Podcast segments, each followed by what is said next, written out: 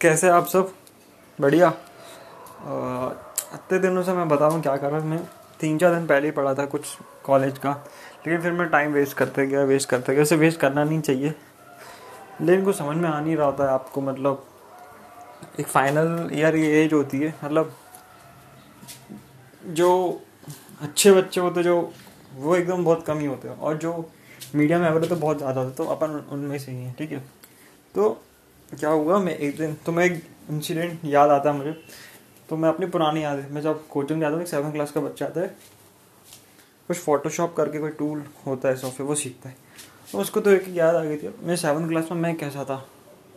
Seven class में ना मुझे बैंकिंग का पता था, ना मुझे कोई कॉम्पिटिशन एग्ज़ाम का पता था, ना मुझे रिश्ते, ये सब कुछ भी नहीं पता था। मैं अपनी धुन में मस्त रहता था। मेरे लिए सेवन के मैथ साइंस यही मेरे लिए सब कुछ होती थी। तो सेवन्थ में मैं कूल तरह का बच्चा, लेकिन जैसे ही बड़ा हुआ, ऐसे मेरी दिमाग ख़राब हुई वहाँ पे कि पूछो मत आप यार, दिमाग ही ख़राब हो गया मेरा।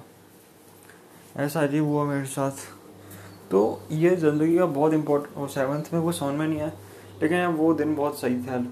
अब लगता है कि पहले लगता है कि स्कूल से निकलना चाहिए। जब स्कूल से निकलना कॉलेज पास आउट हो जाते ना तो लगता है कि नहीं यार, कि और एक अच्छी लाइफ तो होनी चाहिए थी यार।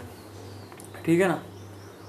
और बहुत अच्छी ज़िंदगी थी यार सेवन ट्वेल्थ तक तो। खैर, जो होता है, अच्छी के लिए होता है। पुरानी यादें को भी कब तक याद करें और नई यादें नई यादें बनाने के लिए भी कब तक टेंशन पालें। तो आज के लिए बस इतना ही, मिलता है अगले पॉडकास्ट में। Thank you